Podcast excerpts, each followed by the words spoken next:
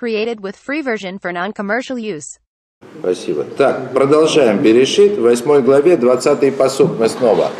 Хотя мы его вчера прочитали, но у меня сегодня появились некие подробности, ускользнувшие вчера. Еще раз. Вейвен нох мизбех ляшем вейках миколя бейма тарау миколя ов атагор ваяль олат мизбех. И построил, значит, и построил нох жертвенник Всевышнему, ну и взял, так сказать, от всех животных чистых и нечистых, от животных чистых и от всякой птицы чистой, и принес жертву все сожжения. Это, значит, очень важно. Жертву все сожжения Всевышнего. Значит, и я вчера задал вопрос, зачем его было строить жертвенник? И вот на этот вопрос у меня сегодня три ответа. Вот. Они все как бы интересны. Значит, во-первых, по-простому, так сказать, из тех же мидрашей, из тех же мидрашей, которые говорят, э, учат, что Ноах сам догадался, что нужно жертву принести. Поскольку Всевышний заповедал ему чистых брать по семь пар, он понял, что нужно будет провести, принести жертву. И мидраши, которые об этом говорят, они почти все говорят э, воявен, э, в смысле э, значит, строить и понимать на Лашона Койдыша это слова однокоренные. Бина, да, то есть понимание, и двунынут, в смысле размышления, да, твунот, ну вот когда твунот, да, это все тот же корень, как и построил. То есть э, воевен, вот в этом слове воевен Мидраш усматривает и понял, да, намек на то, что Нох сам, так сказать, понял, что нужно построить жертвенник и принести жертву. То есть это вот вам первое объяснение, почему он его построил.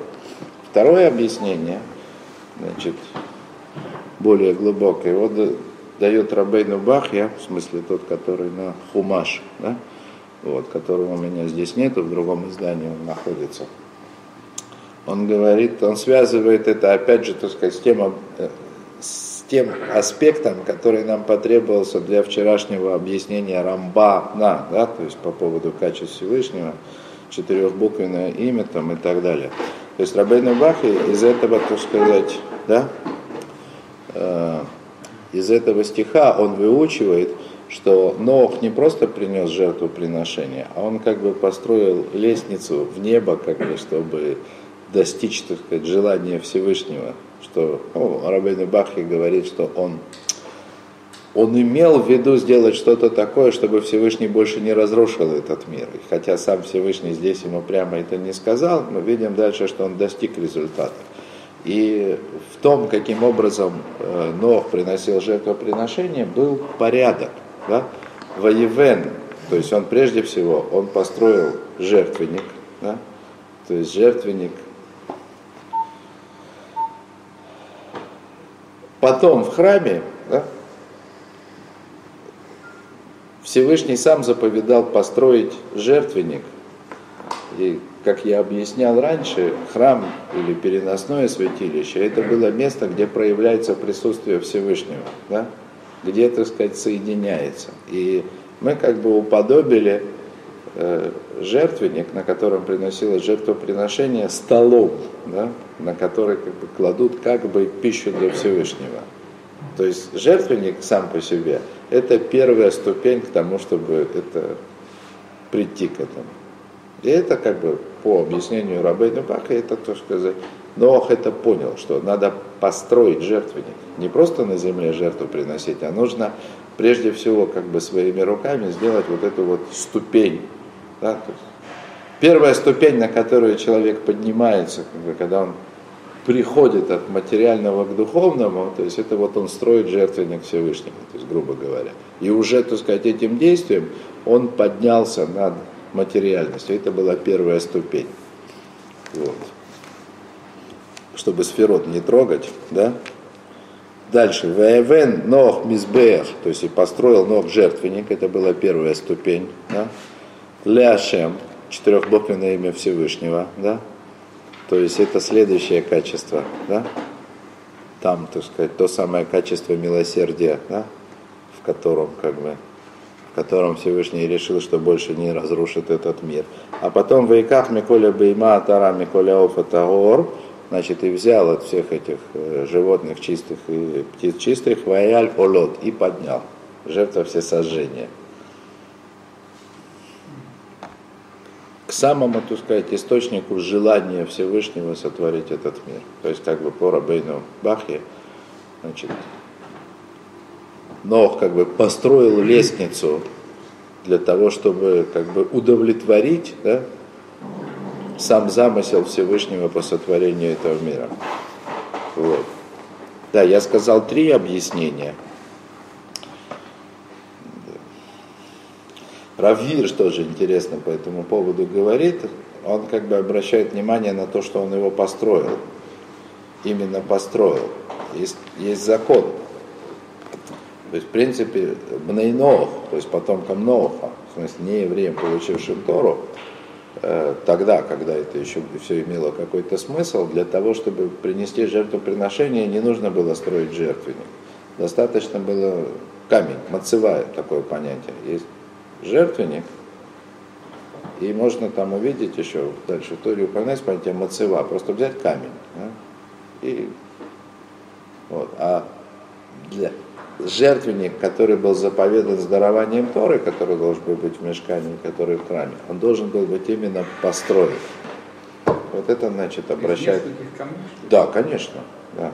Только камни? Один из камней или в мешкане вообще он был его землей насыпали, то есть была это переносная рамка, да, которую ставили и потом это наполняли. Быть возвышение или Нет, то, что это возвышение, это даже, это даже не вопрос. Это должно быть возвышение. Это объяснил Рабейну Пхай. То есть это возвышение, на котором приносится жертва. Это, так сказать, все равно, что первая ступень ко Всевышнему, первая ступень к духовности. Да? Накрыть стол. Стол накрыть, да, не поляну, да. стол. А, но тоже не использовал железное орудие А Здесь ничего не сказано об этом, никто не говорит. Было не было, в заповеди строить жертвенник у него тоже не было. Да? О, так вот, э, Так Рав- он и не строил до этого 600 написано лет? Воевен, построил. Не, а до этого вот 600 лет он жил, не строил? Я не знаю. И вообще до этого. Здесь важно, что он здесь его построил. Приносил он жертву Всевышний до этого, не приносил. Ну, строитель был прекрасный, раз он ковчег построил. Э, ну это как бы вообще рассуждение не, не из той области. Да? Он Всевышний заповедь дал. Заповедью. Всевышний, когда дает заповедь, он дает и возможность ее исполнения. То, так вот, Равгиршин обращает внимание, что он именно его построил, то есть сделал так, как потом заповедала Тора. Да? Он не просто камень какой-то взял, да? то есть, а он, э, видимо, так эти объяснения Рава Гирша, они намекают, э, то в чем разница между как бы вот Бнайнов, как они были, да, до дарования Торы, дарованием Торы? Количество заповедей. И после дарования Торы появилась такая, есть, не просто появились заповеди, появилось огромное количество за- заповедей, которые называются эсы, то есть делать. То есть на человека возложено участие, прямое участие в исправлении этого мира. То есть совершать, совершать действия своими руками. Это тот, говорит Равгирш. Да, то есть Нох понимал, что тут ему надо строить своими руками, а не просто брать и использовать то, что есть уже готовое в мире. То есть это вот по поводу строительства. Строительства жертвенника. Вот, ну и следующий стих, тем более, что в следующем стихе, мы его тоже вчера начали, но я в нем еще и ошибся, сегодня буду извиняться. Вот. Ваера Хашем это рех нихоях, и почуял Всевышний этот запах умиротворяющий, то есть Нох достиг своей цели, да, запах, так сказать, запах этой жертвы достиг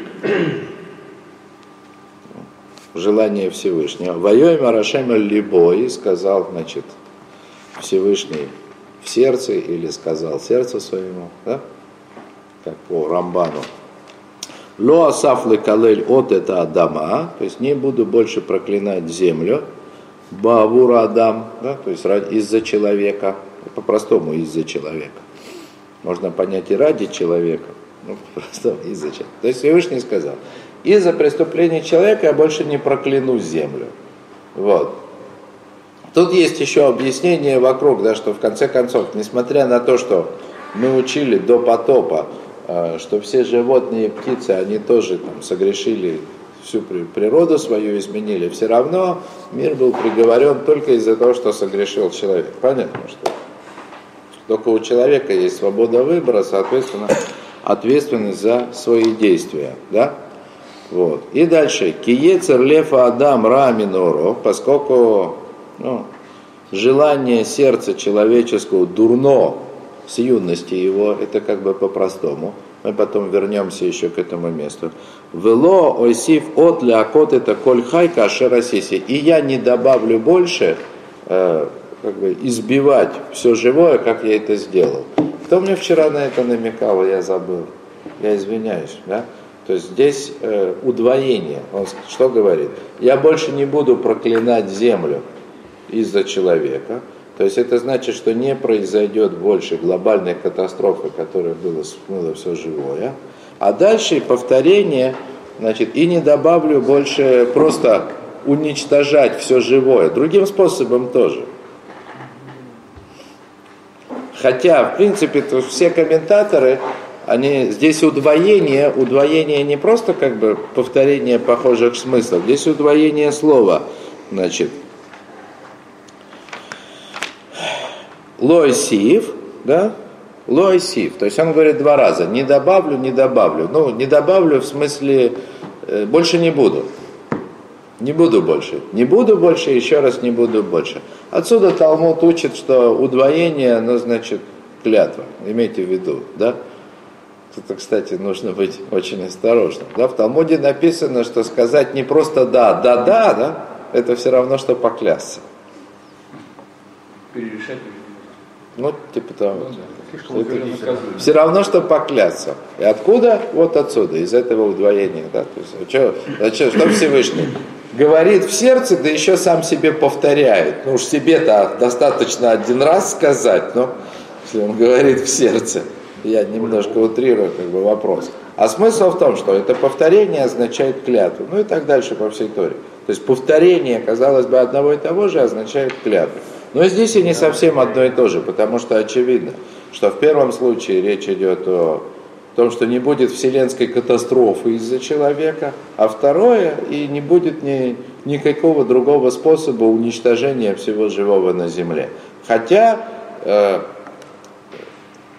хотя локально и то, и другое может произойти, в доме было. Да?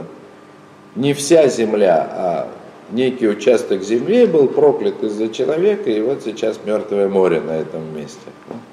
То есть земля проклята из-за человека. Хотя э, это было самое цветущее место вообще. Как бы. Если и был где-то рай на земле, так он был в том месте, где мертвое море.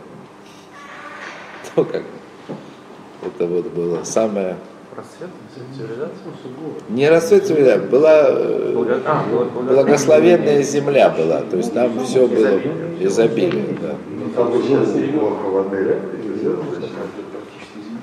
Ну, в пятизвездочных отелях и- и в других местах неплохо. Да. Сама земля, она была благословенная, а стала просто вот соляное озеро. То, я еще обещал э, причину, почему вообще, да? То есть Всевышний же он не только по- поклялся себе в сердце больше не уничтожать человека, он еще и причину объяснил, да? Которую я еще объяснял, да? Киецер лефа адам рамина урав, ибо, так сказать, э, желание сердца человеческого дурно с наурав, это по-простому с- наар, юноша, да, с юношеских лет. То есть это по-простому. Большинство комментаторов, начиная с самых древних, они это слово по-простому учить не хотят. Вообще вот это слово наар, да, э, хотя оно означает юношу, но корень это означает э, трепетать или трепыхаться, так сказать, то есть что-то такое, так сказать, что дрожит, да, ну такое наар, да, тварь дрожащая, ну в смысле, так сказать, неустойчивый, человек неустойчивый, да, вот, так вот учат, Минаурав учат отсюда, начиная с Мидрашей, э, с того момента, как человек начинает вообще трепыхаться, в смысле с рождения. Был такой спор, кстати, Рэби и Антонинуса. Да? Значит, пришел Антонинус, молочный брат Рэби, император, и говорит, когда у человека дурное начало сказать, появляется? Рэби ему говорит, еще в утробе матери. А Антонин говорит, нет, вот с рождения, когда он выходит. Да? И Рэби с ним согласился. А где доказательства? А вот здесь, Минаурав. В смысле, как только он трепыхнется, значит, двинулся на выход, вот тут же у него дурное начало. То есть это как бы очень важная, очень, очень, очень интересная техническая подробность о жизненном пути человека, что дурное начало у него появляется с момента, правильно, да? То есть как только родился, первое дело, что он делает? Орет. Да? Сразу начинает орать. Да? То есть это как бы есть концентрированное выражение дурного начала. Но Рамбан возвращает нас на круги, как бы, на круги как бы простейшего, то есть самого непосредственного в смысле значения этого слова. То есть дурное начало человека в юности, оно очень сильно. Но и оно является как бы вот, что, ну, кто такой юноша, тинейджер? Это, так сказать, одно сплошное дурное начало, так сказать, под, подкрепленное как бы, возможностями. Хотя уже, как бы, по идее, должно быть и доброе, но, да, что имеет в виду Рамбан? Но человек с годами, он проходит сложный путь. С одной стороны, если он правильно живет, то есть если он идет правильным путем, укрепляется его сознание, он глубже понимает этот мир, укрепляются его человеческие качества, а тело оно слабеет. И человеку с годами намного легче становиться мудрым, праведным. Таков путь, таков путь жизни, так предусмотрел Всевышний. И э, помните, в дат, дат нот, мне кажется, мы учили, так сказать, у Рамхаля, он говорит о том, что у человечества, у него тоже есть периоды рождения, взросления, зрелости – вскармливания. И вот этот самый первый период, первые две тысячи лет, это, это буквально детство человечества. Да, да, Тунот он это говорит. То есть это детство человечества. Да? То есть вот это э, то, что помогает объяснить самым простым способом все эти удивительные диалоги, в том числе и Всевышнего там с Каином, да, то есть он говорит, где брат твой, да, я вообще что тут, да? Вот, дитё малое, да? С тобой Всевышний разговаривает, уровень пророчества, да? Ты вообще, ты понимаешь, с кем ты разговариваешь? О. Это по тому объяснению, которое дает Рамхаль, ну, понятно, что оно базируется на, на откровении Харизове, да? Это и есть детство человечества.